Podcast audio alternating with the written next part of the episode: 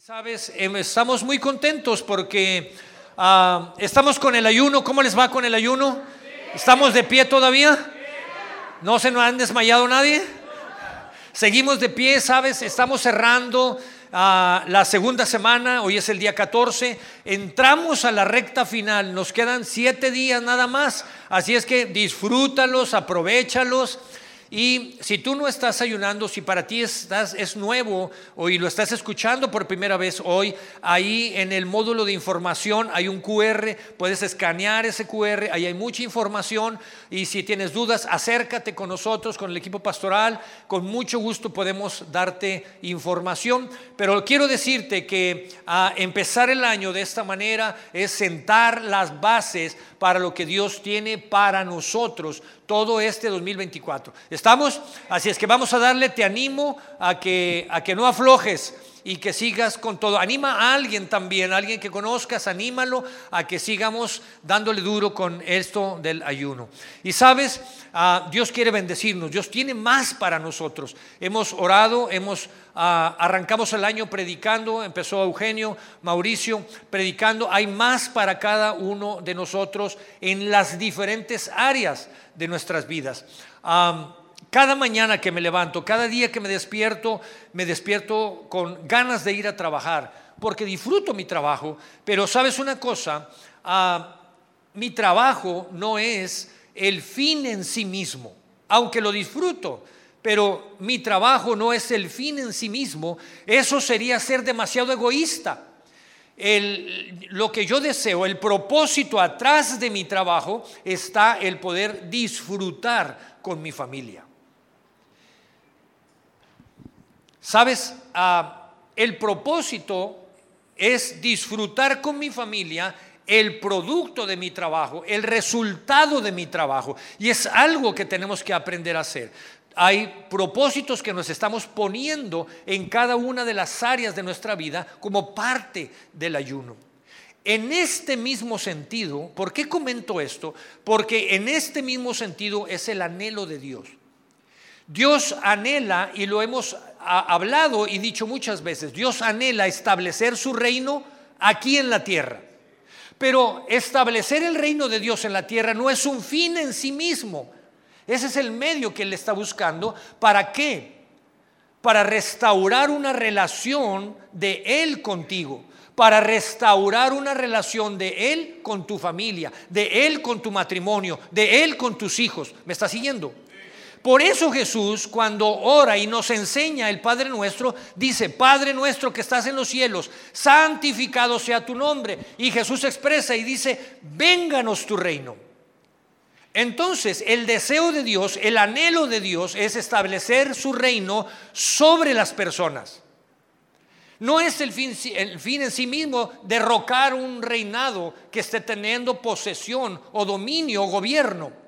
El propósito es establecer su reino sobre las personas porque anhela restaurar su relación contigo, anhela restablecer y puedas disfrutar, que haya plenitud en tu vida. Entonces habrá plenitud en tu matrimonio, habrá plenitud en tu familia, con tus hijos, con tus padres, con tus hermanos.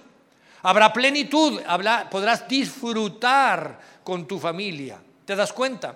Ahora, Jesús establece un principio muy importante. Jesús nos clarifica esto que estoy diciendo. No me lo estoy inventando. Jesús nos da palabras y establece muy claramente este principio. Lucas capítulo 22.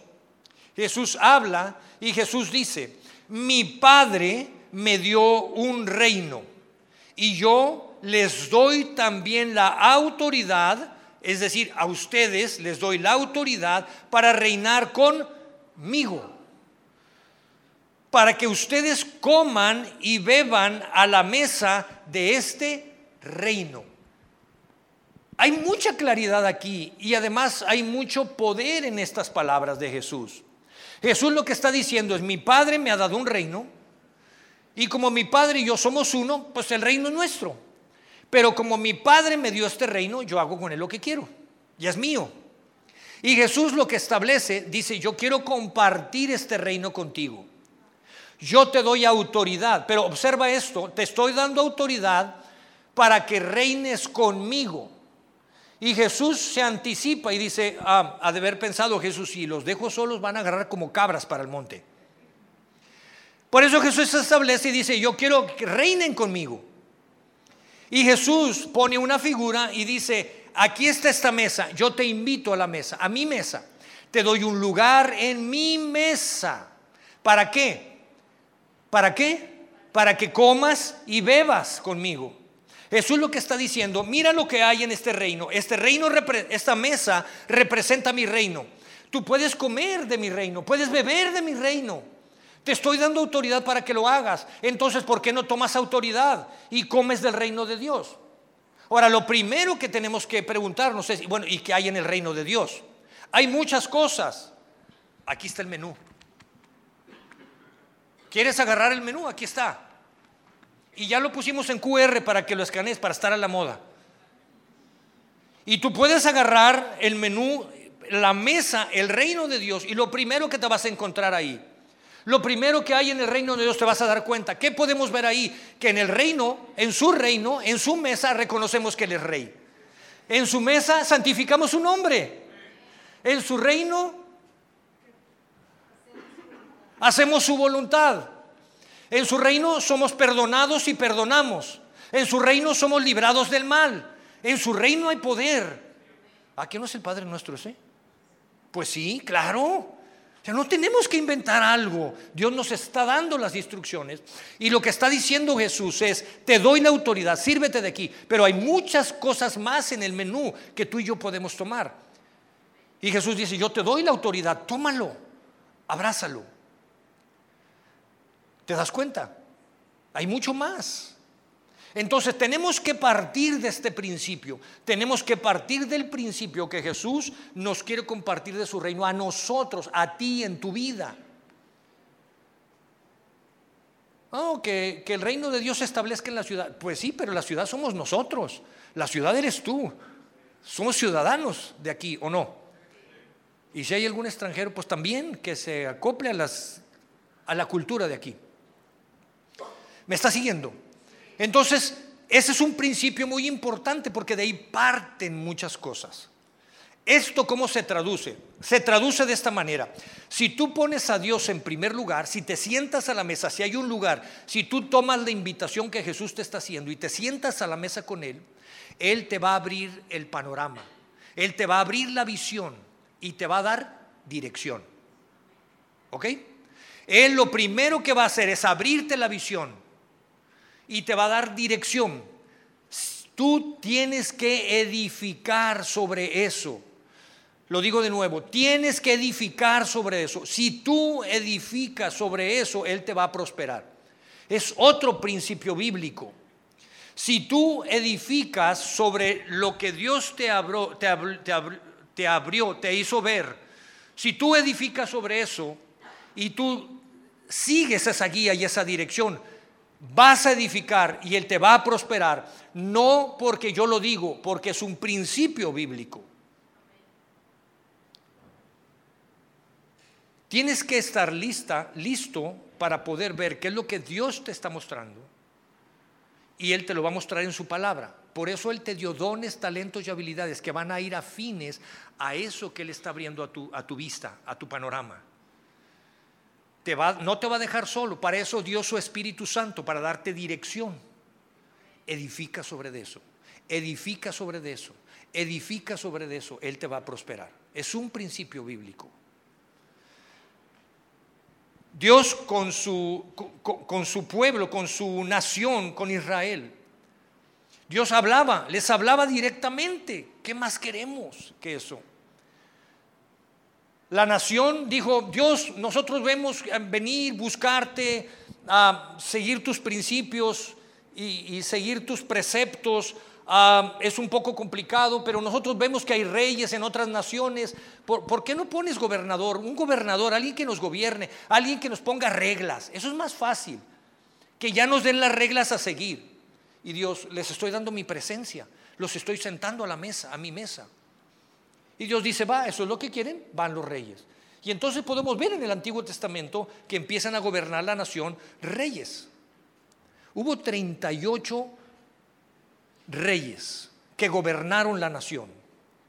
De esos 38, si tú lees la vida, lo que hicieron en el Antiguo Testamento, esos 38 reyes, solamente 5 hicieron lo agradable delante de Dios. Solamente 5 pudieron ver lo que Dios les estaba mostrando, siguieron la guía de Dios, la dirección de Dios y edificaron sobre de eso. Solo 5 de los 38. Y el primero de ellos fue David, muy conocido. La Biblia dice de David que Dios, cuando lo puso, Dios dijo, por fin he encontrado un hombre conforme a mi corazón, alguien que haga mi voluntad. Por fin David empezó a edificar sobre eso, construyó sobre eso el reino de Dios sobre, sobre, sobre su gobierno y sabes qué? Fue prosperado. Y David tuvo hijos, tuvo nietos, tuvo bisnietos, tuvo tataranietos y por fin hubo alguien, uno de sus tataranietos pudo subir a, gobernar. Un hombre llamado Asa tomó posesión del gobierno y empezó a gobernar la nación. ¿Quieres ver lo que hizo? Podemos leer en el segundo libro de Crónicas. Quiero que lo leamos y quiero que veas qué fue lo que sucedió. Él nos puede revelar muy claramente este principio de edificar sobre el reino de Dios y cómo Dios puede prosperar tu vida. Y quiero que leamos segundo libro de Crónicas, en el capítulo 14, vamos a leer y dice, Asa hizo lo bueno y lo recto ante los ojos del Señor su Dios, porque quitó los altares extranjeros y los lugares altos, es decir, quitó toda la idolatría que había. Destruyó los pilares sagrados, derribó las aceras, también ordenó a Judá que buscara al Señor, Dios de sus padres, y cumpliera la ley y el mandamiento de él Quitó además los lugares altos y los altares de incienso de todas las ciudades de Judá, y bajo él el reino estuvo en paz. Edificó ciudades fortificadas, y observa esto, está hablando en plural, no es singular. Edificó ciudades fortificadas en Judá, ya que el país estaba en paz y nadie, nadie estuvo en guerra con él durante aquellos años. ¿Por qué? Porque el Señor le había dado tranquilidad. Por tanto, Asa dijo a Judá, es decir, a la nación, edifiquemos estas ciudades y cerquémoslas de murallas con torres, puertas y barras. La tierra es aún nuestra, nos pertenece lo que está diciendo, está tomando posesión, porque hemos buscado al Señor nuestro Dios, lo hemos buscado y Él nos ha dado tranquilidad por todas partes. Así que edificaron y prosperaron. Así es que edificaron y prosperaron. Edificaron y prosperaron. Empezamos el año predicando, hay más para nosotros. Eugenio empezó predicando el primer domingo y empezó a decir, el reino de Dios es diferente a este reino, a quien gobierna nuestra nación, a quien gobierna nuestro estado, a quien gobierna nuestro municipio. El reino de Dios es diferente. No hay algo material que pueda satisfacer la necesidad de tu espíritu y de tu alma. Solamente Jesús puede satisfacer la necesidad, la sed que tiene tu espíritu y que tiene tu alma. Ningún placer, nada material lo podrá satisfacer. El reino de Dios es diferente a cómo se gobierna nuestra nación. Y él habló y dijo, Jesús es nuestro eterno presente. Jesús es hoy y será el mismo por los siglos de los siglos. El siguiente domingo Mauricio predicó y dijo, hey, tienes que ponerte en las manos del alfarero. Tienes que bajar con el alfarero, dejar que él trabaje esa parte de tu vida. Tienes que ser como esa higuera en cual venga el jardinero, haga, trabaje la tierra, deja que meta las manos en la tierra, deja que corte las podas que tienen que ser cortadas. Pero una vez que tú haces esto, tienes que estar listo para edificar edifica, edifica sobre el reino de Dios en todas las áreas de tu vida. Por eso estamos ayunando.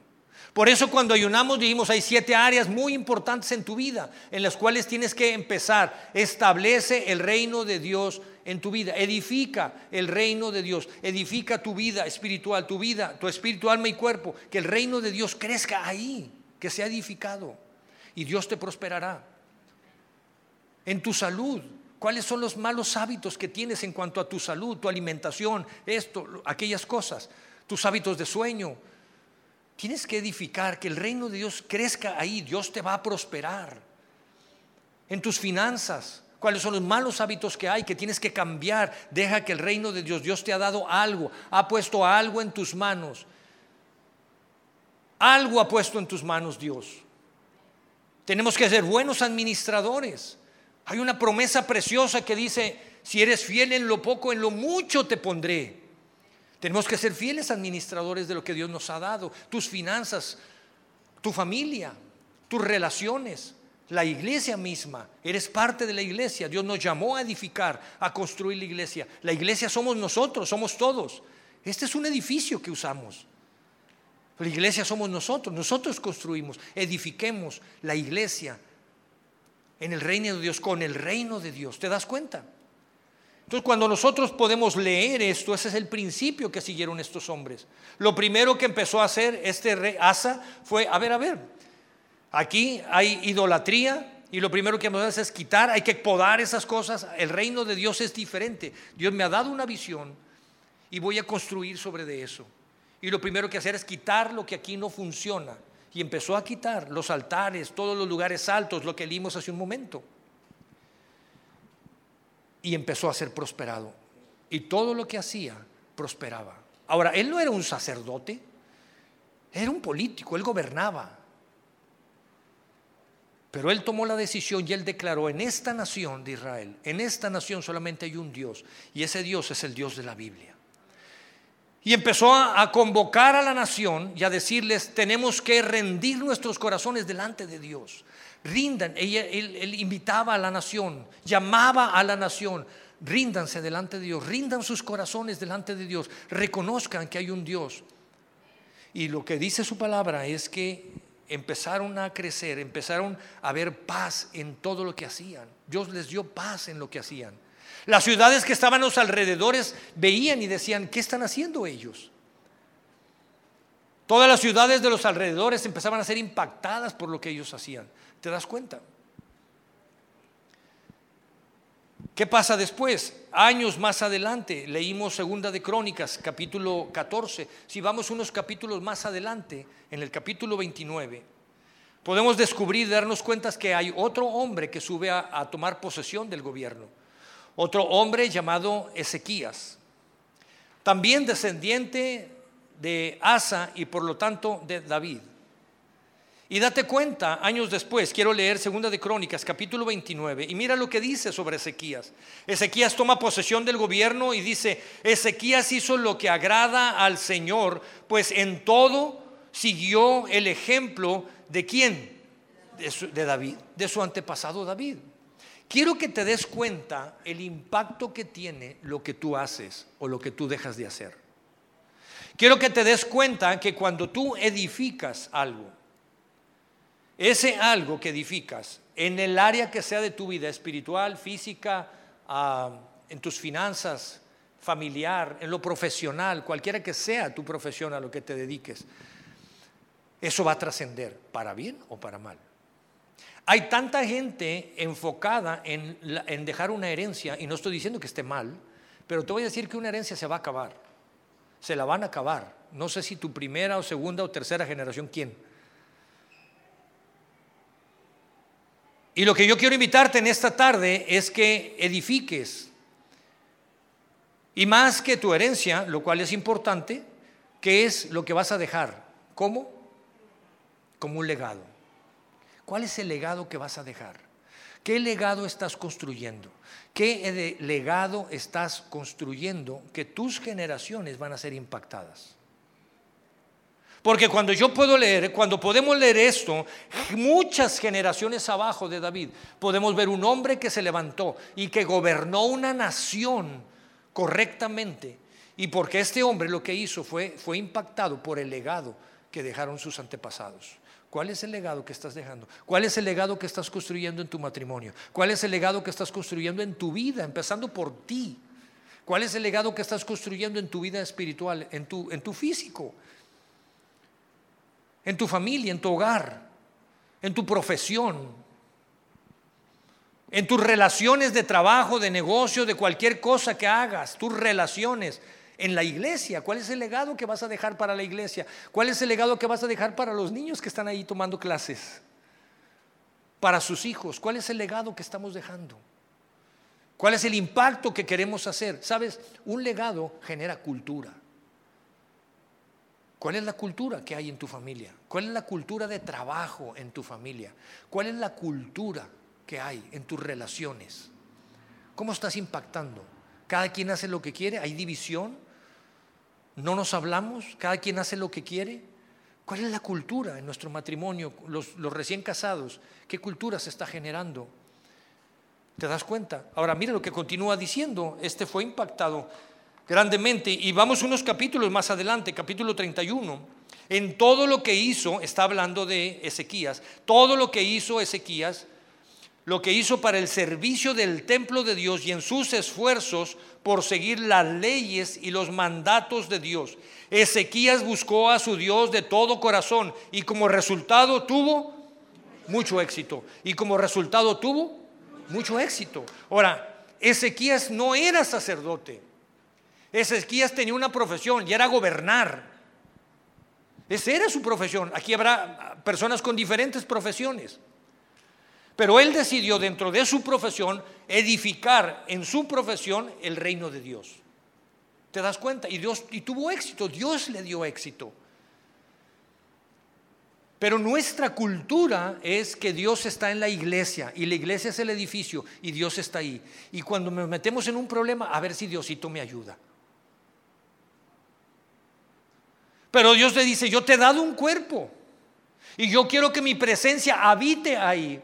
Por eso es que oramos, por tu salud, por la parte física. Si no es algo que nos inventamos, no es algo que dijimos, a ver, vamos a ayunar, ah, 21 días, 7 áreas, pues ¿qué áreas ponemos? A ver, ¿cuáles se te ocurren? No. Dios te ha dado un cuerpo para que puedas disfrutar la presencia de Él, tu familia, las relaciones que tienes. Te ha dado finanzas para que operes esta vida, para que funciones en esta vida. Dios te ha dado relaciones porque Dios no nos pone aislados. Dios te ha dado una familia para que construyas en esa familia. ¿Qué estás construyendo en tu familia? ¿Qué estás edificando tú en tu familia? ¿O solamente le vas a echar la culpa a tus padres, a tus hijos, a tus hermanos? ¿Qué estás edificando en tu casa? Edifica, edifica el reino de Dios en tus relaciones, en tu familia. Y puedes darte cuenta, cuando podemos leer lo que hicieron estos hombres, dijeron, ah, como parte de mis roles de vida, de las áreas de mi vida, yo soy el gobernador de esta nación, voy a ayudar a construir la iglesia. Y ayudó a construir la iglesia. Pero él no se dedicaba a eso. Él dice que en todas las demás cosas, en todas las demás áreas de su vida, buscó a Dios de todo corazón. Y Dios le dio mucho éxito. El éxito no es el fin en sí mismo, es que tú puedas amar a Dios y amar la vida, disfrutar a Dios y disfrutar la vida. Y parte de eso está tu salud, están tus finanzas, está tu familia, tus relaciones, tu profesión, todo lo demás. Pero tienes que edificar. El principio es que ellos se edificaron y fueron prosperados. No puedes quedarte sentado solamente sentada, tienes que edificar. Estamos empezando el año. Hay mucho por hacer. ¿Qué vas a construir en las siete áreas de tu vida que, estamos ayunando. Hay herramientas que Dios nos está dando, como el ayuno, que estamos echando mano de eso. Hay herramientas como la oración, por eso tenemos este espacio los miércoles a las 8 de la noche, noches de fe, para que vengas y ores. La adoración es una herramienta que Dios usa también. Tú no sabes las luchas y las victorias que se ganan durante la adoración. Tú puedes ser que estés aquí y a lo mejor estás cruzado de brazos, pero tú no sabes el poder que tiene la adoración cuando tú adoras a Dios de corazón. ¿Cuántas victorias, cuántas luchas se ganan durante la adoración a Dios? Hay una lucha espiritual en el mundo espiritual. Por eso empezamos en el ayuno orando por tu vida espiritual, para que tú crezcas espiritualmente. ¿Te das cuenta? Y Jesús dice, aquí está la mesa servida. Aquí está la mesa. Esto es todo esto hay en el menú. Aquí está todo el menú. Hay promesas preciosas y hermosas que Dios pone en nuestras manos. Y sabes una cosa, el enemigo lo que quiere es mandar un mensaje. Satanás lo que quiere es mandar un mensaje y decir, ah, no te esfuerces, estás bien así, ya no hay más para ti. Eso es para otros, no te preocupes, así estás bien y te pone en una situación de confort, de conformismo. Soy más fuerte. Te pone una situación de conformismo. Nosotros aquí no nos conformaremos con eso. Seguiremos en aliento edificando. Seguiremos edificando. ¿Por qué? Porque queremos que nuestra comunidad sea impactada. Dice que las ciudades, ellos construyeron fortificadas, ciudades fortificadas, levantaron muros, levantaron columnas, pusieron puertas, porque eso representaba traer paz. Representaba traer paz en la ciudad para que la gente pudiera venir y estar en paz. Había el deseo de poder estar ahí en esa ciudad porque ahí había paz.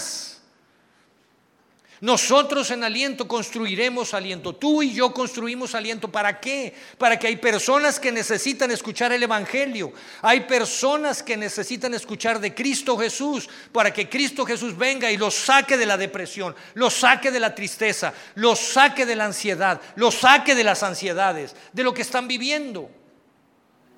¿Qué fue lo que sucedió con, ahora con Ezequías, el último rey que leímos?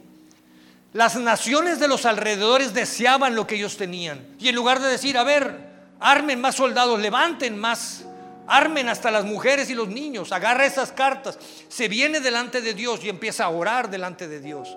Y decirle, Dios, tú sabes, te he servido, he edificado mi reino, mi gobierno lo he edificado sobre tu reino. En todas las áreas de mi vida, sabes que te he buscado de corazón, Dios. Mira lo que me dicen, nos van a invadir. Y es más, mira lo que dicen de ti. Dios dijo, no te preocupes, yo me encargo de eso. Conozco tu corazón, conozco lo que haces en las diferentes áreas de tu vida. Y Dios se encargó de ellos. Los llevó a que se pelearan entre otras naciones y los libró. Los libró de la muerte, los libró del ataque. Pero sabes una cosa, eso tiene un precio, darle el primer lugar a Dios en tu vida. Años más tarde, Ezequías cae en enfermedad. Y quizá él pudo haber dicho, Dios, ¿por qué me pasa a mí esto? ¿Yo por qué me enfermo? Si yo te, te, sirvo, te respeto, te honro, ¿por qué me tuve que haber enfermado? Y pudo haberse pasado la vida lamentándose cosas que a veces son inexplicables que nos suceden. A veces no hay la respuesta, no la tenemos porque sucedió eso.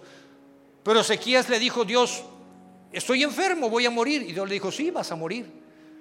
Habla con tu familia, te queda poco tiempo, vas a morir ya, es tu tiempo de morir. Ezequías dice, Dios, mira, pero todavía me quedan muchas cosas por hacer. Tú puedes leer la oración en el libro de los reyes, en el libro de Isaías. Ahí está lo como oró a Dios. Ezequías oró y le dijo, dame más tiempo, Dios, te pido, conoces mi corazón, hay cosas más por hacer. Quiero terminar las tareas que, que yo sueño con esto. Y Dios le dice, va, Ezequías, 15 años más. ¿15? ¿Con 15 estás bien? Y le dio 15 años más de vida. Las cosas no fueron fáciles, pasaron por circunstancias adversas, claro. Pero ahí es donde nos pone a prueba si verdaderamente estamos sentados a la mesa con el rey. A ver si verdaderamente estamos sentados a la mesa. Y cuando se presentan las adversidades, si acudimos al menú o andamos buscando menús de en otros lados. Eso es lo más difícil en una vida cristiana. El, seguir a Cristo, eso es lo más difícil. El poder ponerlo en primer lugar. Yo vivía en mi vida junto con mi familia, no conocíamos de Cristo, no íbamos a la iglesia, no queríamos saber nada de eso. Es más, la cultura en nuestra casa era trabajar desde la secundaria. Trabajabas y estudiabas desde la secundaria, mi hijo. Y no es porque, wow, qué padre, es porque había necesidad de hacerlo. Y cuando yo fui a la iglesia y conocí de Cristo y me dijeron, tienes que poner a Cristo en primer lugar, yo venía de una cultura personal en donde decía, soy yo primero y después yo, porque eso es, eso es supervivencia. Yo vengo de cultura de supervivencia. O sea, si yo no salgo y trabajo, no supervives. ¿Te das cuenta? Y yo tuve que romper eso en mi vida.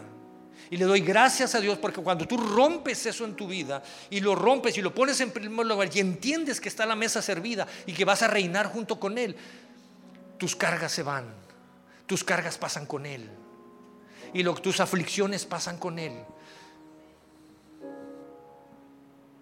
Y cuando hay situaciones en el matrimonio, primero está Dios, porque sé que si primero está Dios va a bendecir mi matrimonio, mi relación con mi esposa, y va a bendecir mi relación con mis hijos y con mi nieto. Estaban muy serios. ¿Te das cuenta? Ahora, Dios no te dio un espíritu de cobardía, y termino con esto, Dios no te dio un espíritu de cobardía ni de temor, porque de manera natural, como seres humanos, de repente nos da miedo aventarnos. Estamos empezando el año, hay estas áreas de mi vida que tengo que crecer, edifica, crece, ve para adelante, pero es que si no pasa, y si pasa esto, y si pasa lo otro, Dios no te dio espíritu de cobardía, ni de temor, Dios te dio espíritu de poder, Dios te dio espíritu de amor, y Dios te dio espíritu de dominio propio, eso dice su palabra, aquí en el menú. De espíritu de poder, espíritu de amor y espíritu de dominio propio. Lo que pasa es que tenemos que hacer uso del derecho que nos dio Jesús en la mesa. Para eso murió en la cruz. Para eso murió en la cruz y para eso resucitó, para tener la victoria y poderte decir, me pertenece, es mi derecho. Ten, siéntate a la mesa conmigo, siéntate a la mesa conmigo, siéntate a la mesa conmigo pero quiere que reines con Él. Y una cosa más, Él siempre quiere la gloria. Él siempre quiere la gloria. Siempre quiere la gloria. Y si tú respetas eso, si tú honras eso, Él te bendecirá. Edifica, edifica y Dios te prosperará. Es un principio bíblico. Honralo. ¿Sabes una cosa? Nuestra sociedad hoy en día lo que ve, él califica, etiqueta de acuerdo a la apariencia de las personas. ¿De dónde vienes? ¿En dónde estás? ¿Qué haces? ¿En dónde trabajas? ¿En qué universidad? Esto lo otro y aquello. Pero Jesús levanta personas. La sociedad ve solamente en personas problemas de adicción, problemas de depresión, ve en familias división, ve en niños orfandad, o niños descuidados, cuando Jesús ve personas, niños, hombres y mujeres que murió por ellos, quiere hacer cosas hermosas y poderosas en ellos.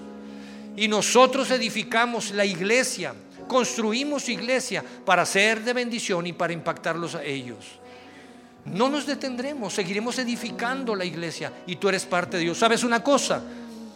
Tú tienes el privilegio de ser parte de eso. Tienes el privilegio de ser parte de eso. Tienes que verlo desde esa perspectiva. No nos detendremos, no nos detendremos, seguiremos edificando. Y si algo queremos es que edifiques tu hogar, tu persona, tu vida, tu profesión, cualquiera de las cosas que hagas, cualquiera de las cosas que hagas, tu familia, tu matrimonio, tus planes, y que seas parte de la iglesia, parte de lo que está sucediendo en la iglesia.